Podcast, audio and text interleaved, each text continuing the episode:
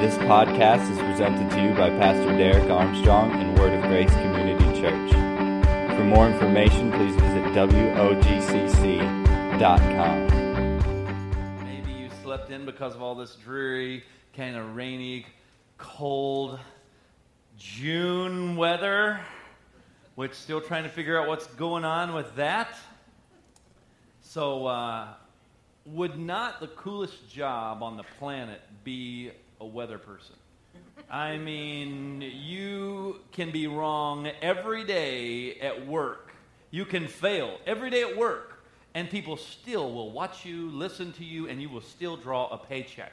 You could say it's going to shoot balls of fire today from the sky, and Skittles are going to come as a result of it. It's about a 50% chance of Skittles today and uh, and fireballs, and everybody would go, "Oh, okay, oh, he's wrong." Well, the weatherman's always wrong, so it just doesn't matter. So, but uh, anyways, we had a good time at Goodstock. Thanks you guys for coming out and supporting our church family, and uh, and and we were able to provide games for that event, and as well as uh, lead a little bit of worship there today as well. We're going to continue on in our contend series tonight, and what we're trying to do is really solidify why we believe what we believe. Last week we talked about that foundation being the Word of God.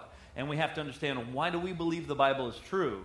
And just because isn't a good enough answer. Because if doubts come, which they will, then what are you going to stand on? If you're challenged through the media or through a coworker or maybe through a, a movie or a book or something that challenges what you believe, how do you really know why you believe what you believe? So last week, we talked about the Bible and why we believe that. So if you weren't here last week, I would encourage you to go back. I also want to encourage you that if you haven't taken advantage of the Elements videos, we're doing it a little bit different uh, for the series now. We just did a series opening video, and then we're going to do a series recap video, and we're going to provide notes all in between. So there's notes and there's a series opener video on the website, and this particular one is huge throughout this whole series. So I really want you to go back and watch that video if you haven't. You can get it under the resources tab on our website under the elements section. I want you to go watch that video.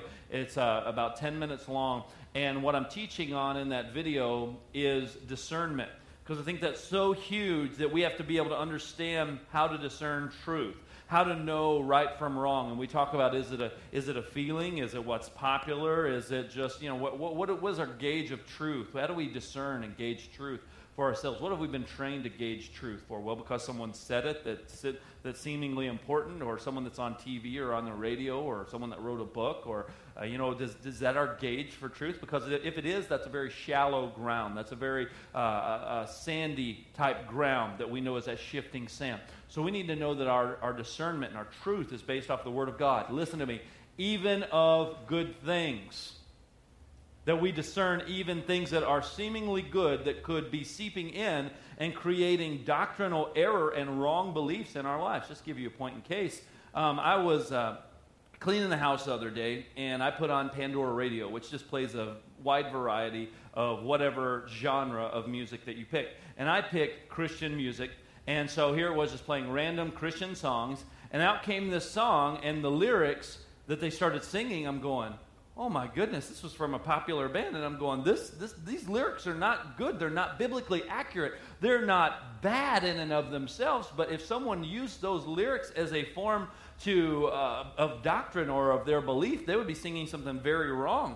They were, uh, the, the band was singing about how we're going to plunder the pits of hell and we're going to plunder the pits of hell. And I'm going, no, I don't want to go to hell and plunder anything. I don't think there's anything hell has that I want. But yet, this is a worship song that's singing over and over, We're going to plunder the pits of hell. For five minutes, repetitiously, they sing this song about plundering the pits of hell. And I'm like, Give it up already. Jesus won the victory. It's over, buddy.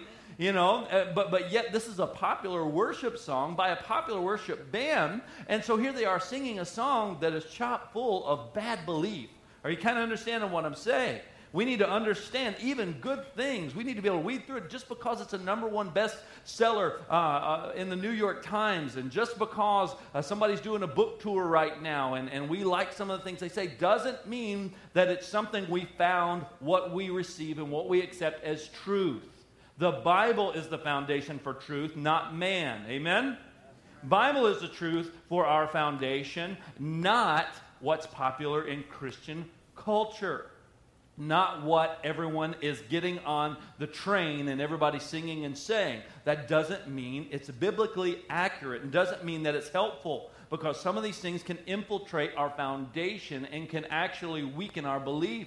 So we need to always go back to Scripture. We always need to go back to the book because we believe that God has given us His Word and we talked last week why we believe that the Bible is true. So I would encourage you to go back to the Elements video from this past week and also go back to last week's message just in case you missed it, or just to give it a listen again, just to help solidify why you believe what you believe. And we're going to talk about evidence for Jesus tonight.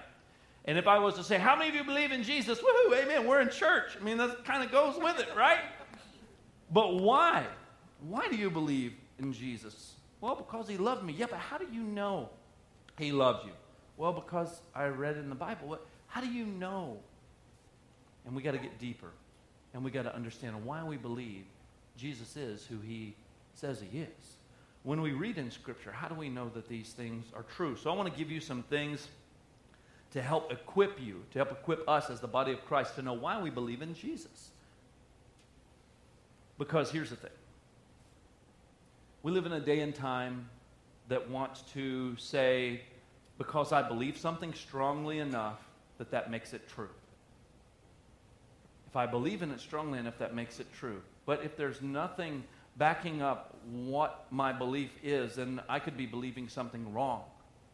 And I want to know why I believe in Jesus. I want to be able to back that claim up of why I know that Jesus existed, why I know that Jesus is the Son of God, why I believe that He died on the cross and that was payment for my sin. I, I don't want to just believe it because it, it, it's in my heart and I've convinced myself that it's true. No, I want to know God. Have, show me, show me how I, how I can have confidence to be able to understand why I believe all of those things are true. So just because we believe something very hard, that doesn't make it true. There's got to be something that transcends what we choose to believe.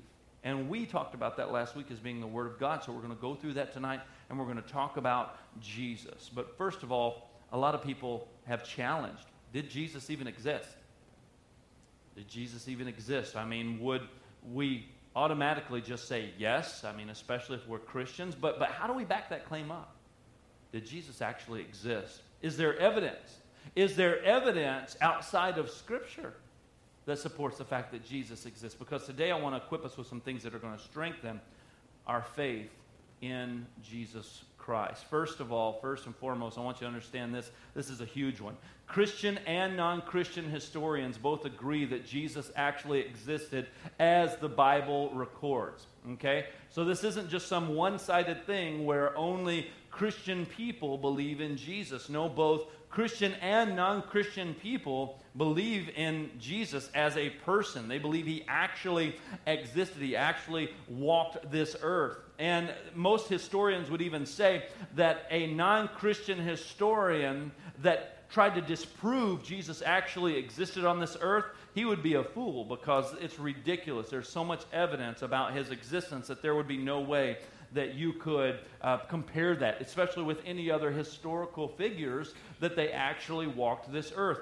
Here are the big two things that are recorded in history over and over again by Christian and non Christian authors Jesus' baptism and his death. Those are both two non negotiable facts that all historians who are worth their salt that they all agree upon. Many non biblical texts from ancient historians and from other writings have recorded in detail those events, just as the Gospels have.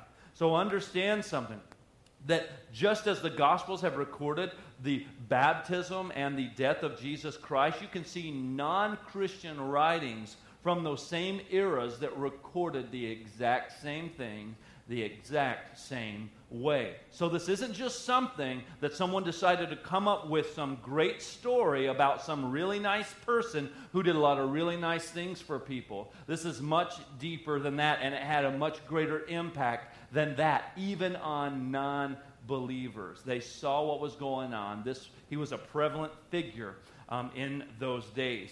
Um, Flavius Josephus and Cornelius Tacitus, which I don't know who their mamas were, but God bless them for picking those names for their kids. Come here, Flavius. I mean, uh, I mean, I guess with a last name like Josephus, I guess you know you got to have an equally cool first name. So, if, anyone is, is, is with child in here, I would pray about considering naming your child Flavius, just because that would be really cool. Um, Flavius Josephus and Cornelius Tacitus. Get this; these are two historians. They both wrote about Jesus. Both of them, okay? Tacitus and Josephus both wrote. Josephus sounds like a good hillbilly redneck name, doesn't it?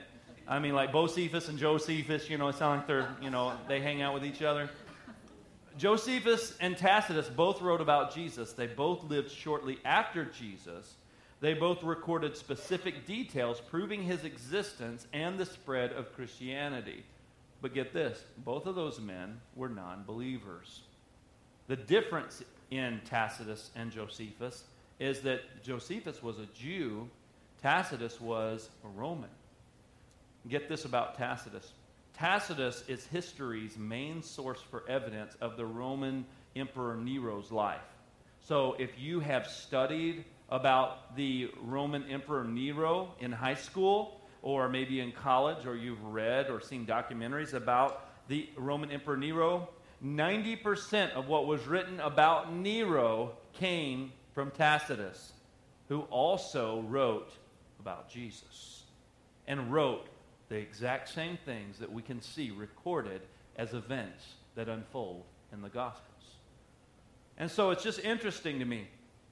Here we would, as a society, just openly accept the history that is given to us on the History Channel or that's given to us in a history book. We would never question those things. Well, because well, smart people have studied those things out and they've written these books, and we're supposed to study these things to learn about history. Yeah, these same guys that they're pulling all their information from, 90% of it on the Emperor Nero, same guy wrote a ton of stuff about Jesus. And so here he is, a non biased opinion.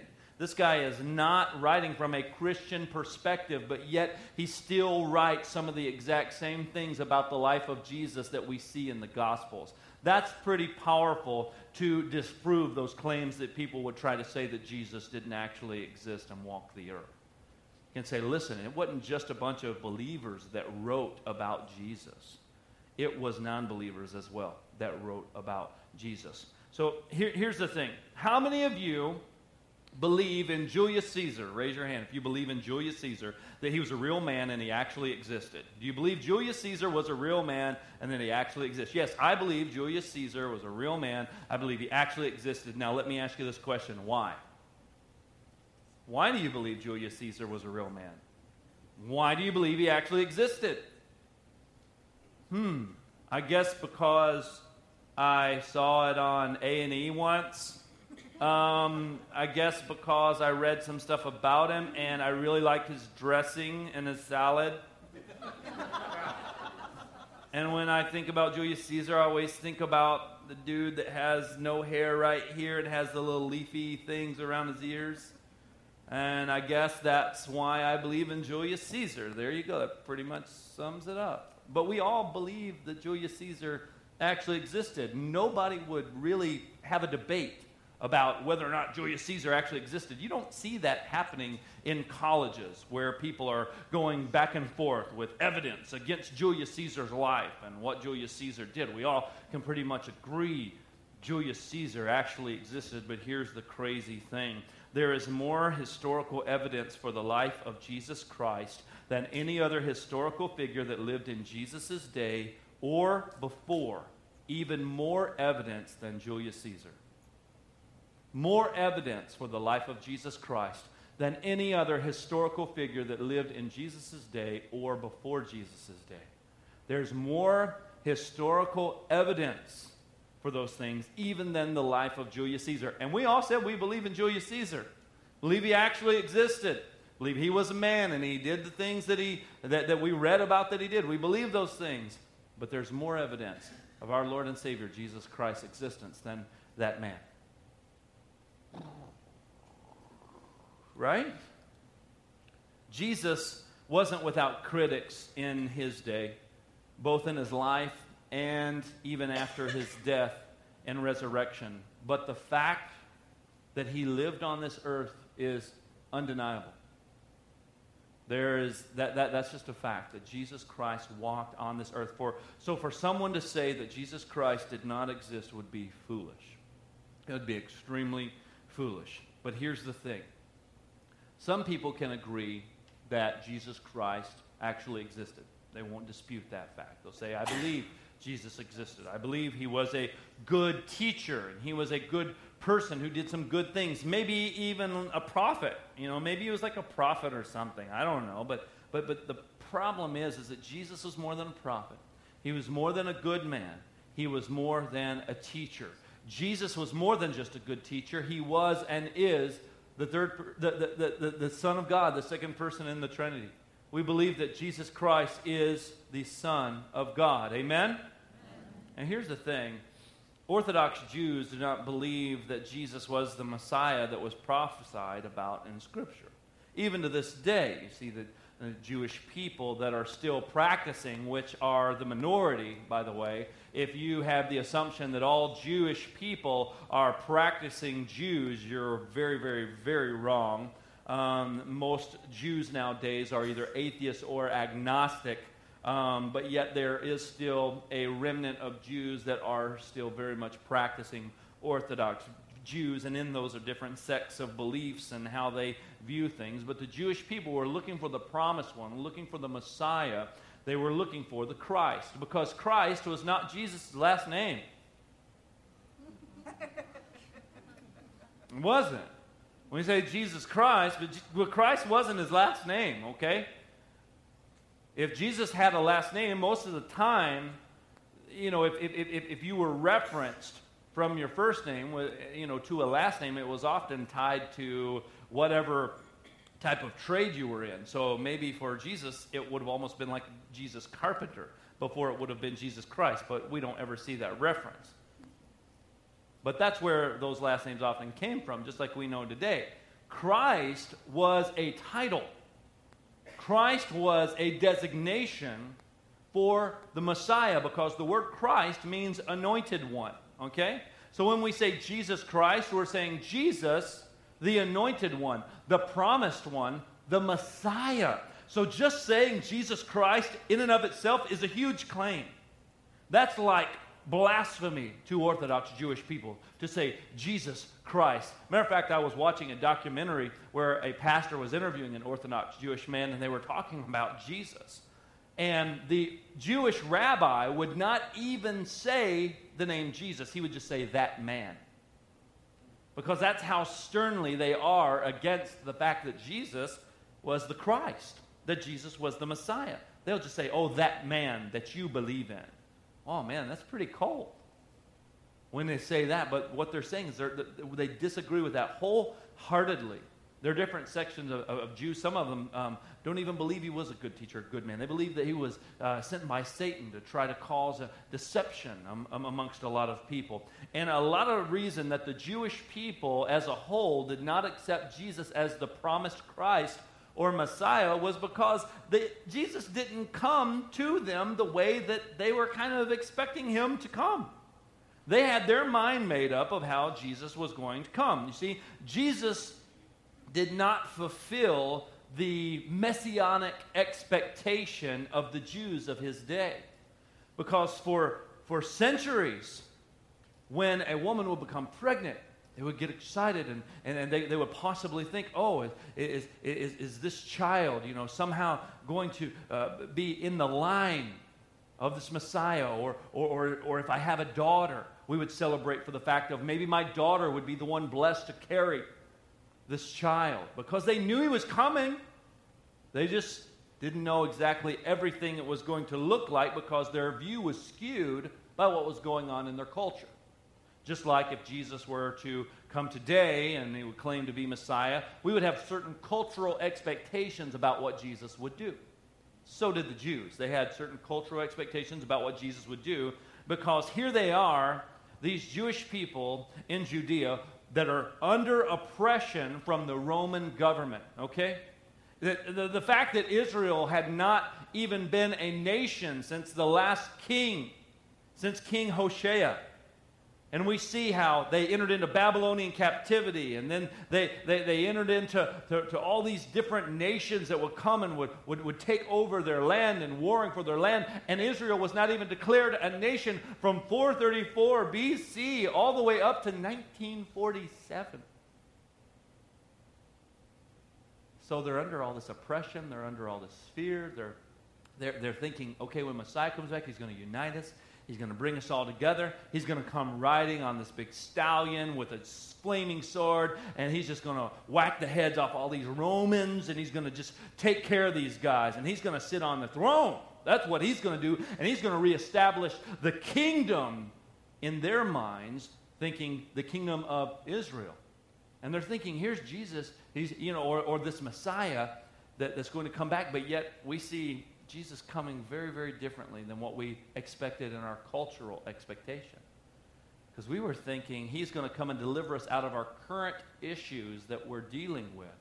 If Jesus were to come today, we would probably have a view about Jesus coming and bringing world peace. Because, hey, even Miss America knows we need that, right? I mean, that's what we would say. Well, how can he claim to be the Christ? Because we don't have world peace and not everybody has a new puppy in their home. Because that's what Miss America wants, and that's what we think that Jesus is going to do. Same thing with the Romans. Because of what was going on in their time, because of the oppression that they were facing, they had certain cultural expectations, and Jesus did not meet their cultural expectations. Matter of fact, a lot of times it was polar opposite of their cultural expectation.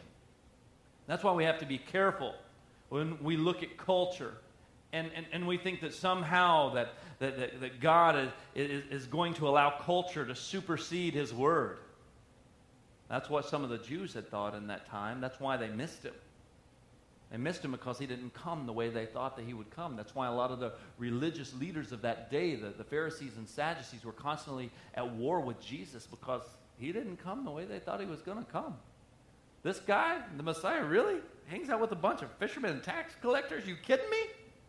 They didn't like that. They didn't accept that. They rejected that wholeheartedly, very rapidly. They, they rejected that.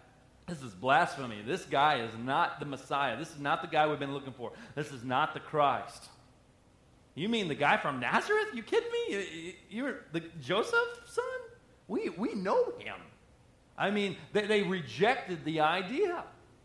So they just said, well, maybe he's just a good teacher. Or they say, well, maybe he was just a prophet. Or, but, but, you know, Jesus looked at Peter and he said, who do men say that I am? And that's what he said. Maybe Elijah?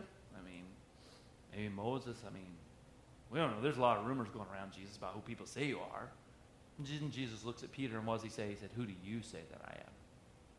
And in that moment he said, You're the Christ. You're the Messiah. You're the promised one. What did, what did Jesus say? He said, Flesh and blood hasn't revealed this to you. He said, This is who I am.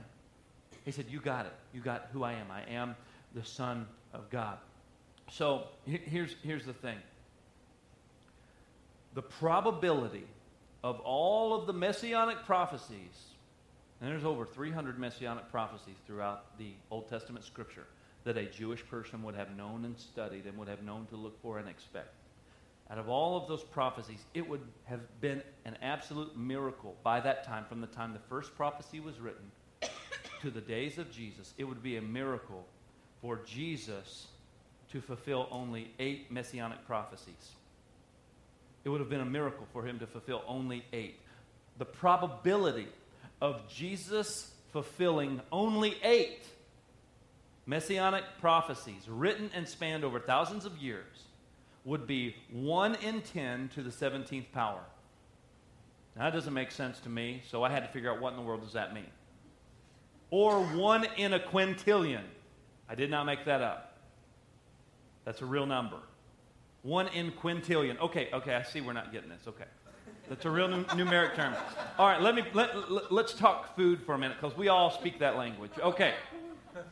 Oreo cookies. What? What? Right? Double stuffed? Okay. Oreo cookies.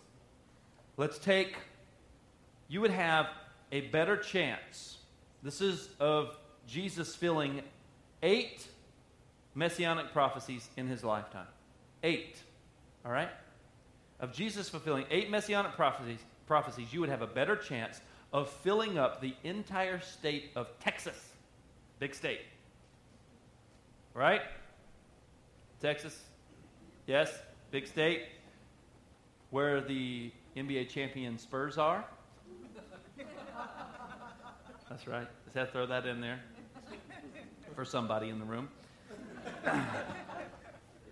See, you would have a better chance of filling the entire state of Texas with two feet of Oreo cookies, and that sounds awesome. You would have a better chance of filling the entire state of Texas with two foot of Oreo cookies. Going into the state of Texas, where you have two feet of Oreo cookies, spending the whole state, taking one cookie, twisting it ever so gently, licking the cream out of the middle, putting that back together as best you can, dropping it into the rest of the cookies that are whole, mixing the whole state of Texas up, and then walking around blindfolded, reaching into the pile, and you picking out your cookie. That's the odds of Jesus fulfilling only eight messianic prophecies in his lifetime. Jesus fulfilled over 300 messianic prophecies in his lifetime. Jesus fulfilled specific details about those prophecies. Not just random, oh, yeah, we could kind of fudge on that one a little bit. No, he fulfilled specific details of prophecies that were given about the Messiah. Over 300 messianic prophecies. Just in one day, when he was on earth, one day, he fulfilled 29. Just one day. Just by things he said, things that he did. 29 messianic prophecies fulfilled in a one day. Now, and get this David, King David, who lived centuries before Jesus Christ was on this earth. You guys remember David, the little boy, killed Goliath with the sling, the stone, who later became king over Israel. Remember David. You remember what is what one of the things that he's most famous for was for writing a lot of the Psalms, right? He would he would take his harp and he would he would write music, in music and, and he would dictate these psalms that we have in the Bible. David wrote about Jesus in Psalm 22 and 16. Psalm 22 and 16 says this It says, For dogs have surrounded me, the congregation of the wicked has enclosed me. They pierced my hands and my feet. Now, what's significant about that is here we see a foretelling of the messianic prophecy. This, uh, I mean, the foretelling of Jesus, the Messiah, coming. And that he was going to be surrounded by what, is, what, what he said, dogs there. But what he actually is referring to is all types of evil men in that. And the piercing of the hands and the feet was written about years and years and years, hundreds of years before crucifixion was even practiced as a, as a means of torture with the hands and the feet. You see, a lot of people would hang up people, you know, with rope, or they would nail their hands to a post as a means of torture. But the cross, the crucifixion that was done on a cross, where you would nail both hands and feet, was perfected and done by the Romans. Because the Romans were seeking out the most evil and cruel way to torture someone, the most humiliating, cruel way to do that because they wanted to be feared in the world. If Rome was coming your way, those are the guys that crucify on crosses. You better watch out. And here we see the detail of the crucifixion of Christ with his hands and his feet being pierced with nails written about. And the fact here also, in verse 16, we see the congregation of the wicked has, has enclosed me see that, that all these people that were mocking him and all these evil people were surrounding him. And we know that Jesus was hanging between two thieves. We know that there was a lot of wickedness that was surrounding him in that moment. And we see that this is written all those years before. Before, I mean, David didn't know about the Romans and crucifixion when he was writing that. It wasn't some idea that he had that, that, that, that, that there was somehow a strategy to try to fulfill it by man. No, this was something that was given to him by the Holy Spirit that he can see what's going to happen to this Messiah. And we see that Jesus fulfilled that and many other prophecies. Here are a few biblical prophecies um, that Jesus fulfilled. And you can write these down and study these out if you would like. There's a lot of them, but I just want to give you a few up here uh, on, on the screen. Uh, the first one is that the Messiah would be born in Bethlehem. That was prophesied in Micah 5 and 2. All right? We see that the Messiah would be born from the tribe of Judah in Genesis 49 and 10. In the book of Genesis, this stuff was being written about. Messiah would present himself by riding on a donkey. We see that in Zechariah 9 and 9. We see that Messiah would arrive before the destruction of the second temple in Daniel 9 24 through 27. And we see that Messiah would suffer, that he would be silent, that he would be arrested, that he would be buried in a rich man's tomb, and he would rise again. In Isaiah 52 13, all the way through the 53rd chapter in the 12th verse. We can look and we can see not only do we have historical proof that Jesus was a good man, that he was a good teacher, that he actually existed, but we can also see through bringing credible evidence of people that God gave these words to hundreds of years before they would ever even come about the, all of these events. And that these events would happen in the life of one man.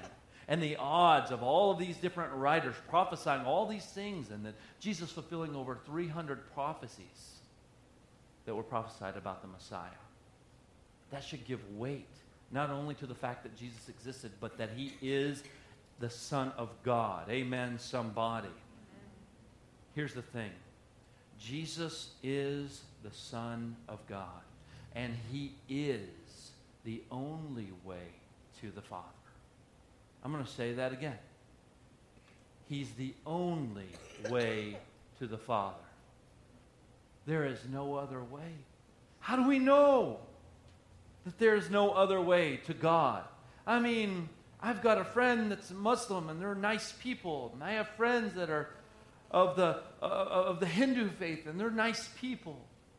And I have friends that, you know, they're kind of agnostic, but they're still really nice. They give a lot of money to charity. And I think about these shows and things that are on TV because reality TV is such a big deal. It's just everywhere and, and what we call reality TV. And one of the shows that always just grips our hearts, makes us cry, is when someone does something nice for someone else. Maybe one of those shows like you know, the, the, the, ones where the guys come and bring the big bus and they move that bus, you know, and, and they have this whole team of all these people. Oh, it makes us cry. The stories, all these people are so nice. Surely they get a pass on that because they're nice. They don't have to know Christ. They're just a bunch of nice people. And come on, God, cut them some slack. They made me cry. Or they're just nice, or they've done good deeds. Listen, folks, I don't care if you've given away your fortune, if you've given a billion dollars to charity. I don't care if you've committed your life to work with underprivileged children. I don't care if, if, if, if, you have, have done all these good deeds and all these good works, it doesn't make you right with God. I don't care if you've built homes for people who have lost their homes in a flood or a tornado or a fire. If you don't know Jesus, you don't know God. If you don't know Jesus and you don't put your faith and your trust in Him, all of those things, the Bible says your righteousness is as filthy rags. That's our righteousness. That's our good deeds. That's our good works. And it is filthy rags because our righteousness is nothing compared to the righteousness of Jesus. Only He could truly be righteous. Only He could truly pay the penalty for your sin and my sin. Our good deeds can't blot out our sin in the eyes of God. Only the sacrifice of Jesus Christ could blot out our sin. That's why He accepts you right where you're at. That's why He loves you right where you're at. That's why He gave His life for you before you ever had an opportunity to love Him back. For God so loved the world that he gave his only begotten Son, that whosoever would believe in him wouldn't perish, but would have everlasting life. And Jesus Christ is real. He did live on this earth. He did fulfill all those prophecies that were written about both by Christian and non Christian authors. Jesus did do the things that the Bible claims he did. He did die for you, and he did rise again. That's why his tomb is empty. That's why you can go to Muhammad's tomb and Buddha's tomb, and guess what? It's just a bunch of old dead bones, hair, and nails. It's gross. But you can go to the tomb of Christ and it's empty. Why? Because he's alive, because he actually did rise from the dead. And we can trust that when he says something, that it is true and that it is God breathed. Amen? We agree on that, that if Jesus speaks something, that he speaks truth because he is not just speaking on his own authority. He is speaking with the authority of his Father God. Amen? And so, if he's speaking with that kind of weight and that kind of authority, if Jesus says something, then it's automatically truth. And I can believe it or not, but that doesn't change whether it's true or not. Correct? And so, if that's the case, then John chapter 14 should really pierce our hearts in this day and age. John chapter 14 has got to be something that you and I stand on, that we believe because the world we live in is very much anti John 14. Your coworkers may be very much anti John 14. The news media is definitely anti John 14. Oprah is very much anti John 14 heavy influencers in our society, and even people who claim to be pastors and preachers of the Word of God will not even stand up for John 14. How can you be called a man of God and you stand behind a pulpit and have the opportunity to speak to God's people and not believe John 14? How could you be so spineless not to articulate John 14 the way Jesus articulated it, and it carry the same weight and authority because it's not your words, it's His words. What does John 14 say, Pastor? I'm glad you asked. I've got it right here. Don't get nervous, I'm going to read it. John 14 and verse 5 Thomas said to Jesus, Lord, we don't know where you're going, and how can we know the way? Jesus said to him, I am the way, the truth, and the life. No one comes to the Father except through me. If you had known me, you would have known my Father also. And from now on, you know him and you have seen him. He said, If you've seen me, you've seen the Father. I am the way, the truth, and the life. No man gets to God except through me. Not any other way. I don't care what's popular. I don't care what's on television. I don't care what people try to say or try to convince you of. You need to know why you believe this stuff. And if you believe Jesus was real and that He's alive today and that He is the way, He is the truth, He is the life, if He said it, that settles it. Amen? Amen. That's it. I mean, that settles it. That settles it, folks. This debate, all, all, all of these things that, that, that, we see with these people making these movements to, to, to, to try to get us to believe that all ways lead to God, they're wrong and they're false. And Jesus just blew it away right there with his own words. Jesus didn't say all roads lead to heaven. Jesus didn't say being a good person leads to heaven. Jesus didn't say being nice, mowing your neighbor's yard occasionally, or your pastor's yard. He didn't say that would get you to heaven, although you could try. It's worth a shot. Jesus is the only way to heaven. He's the only way to the Father. That's why it's so imperative that you and I commit our lives to being a church, a body, a Christian, a believer, a follower of Jesus that is intentional in evangelizing this gospel message to the world, in intentionally raising up disciples who love God, love people, and serve the world. And we do everything we can with our lives to make Him known and make Him famous and let people know He's the only way to the Father.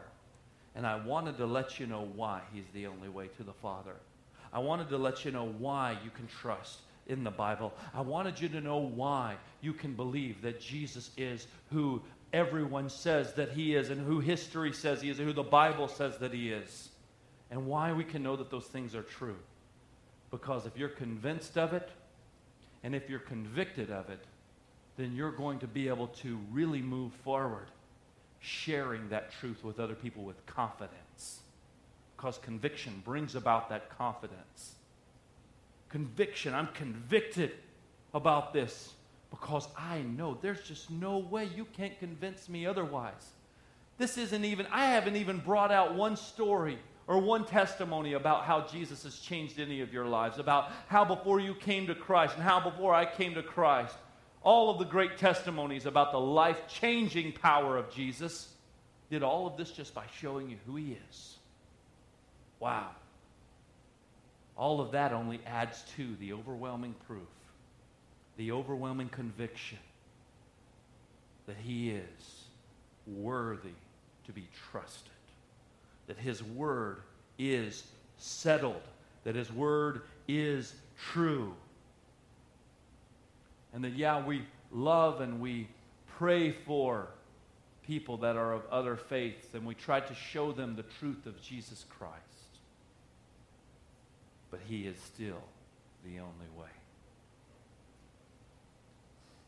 So here's what I want to ask Do you trust Him? Do you know him? Shared a lot of things about Jesus tonight. But do you trust him and do you know him? Personally, individually, do you know him? Just because you show up for a church service doesn't mean you know God.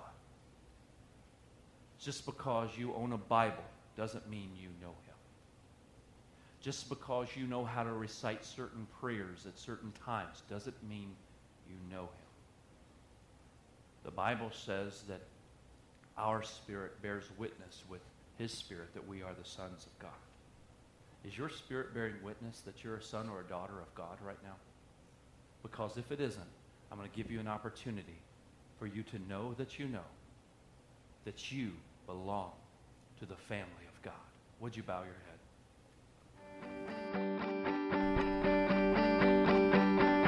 Thank you for listening. For more information, please visit WOGCC.com gmail.com.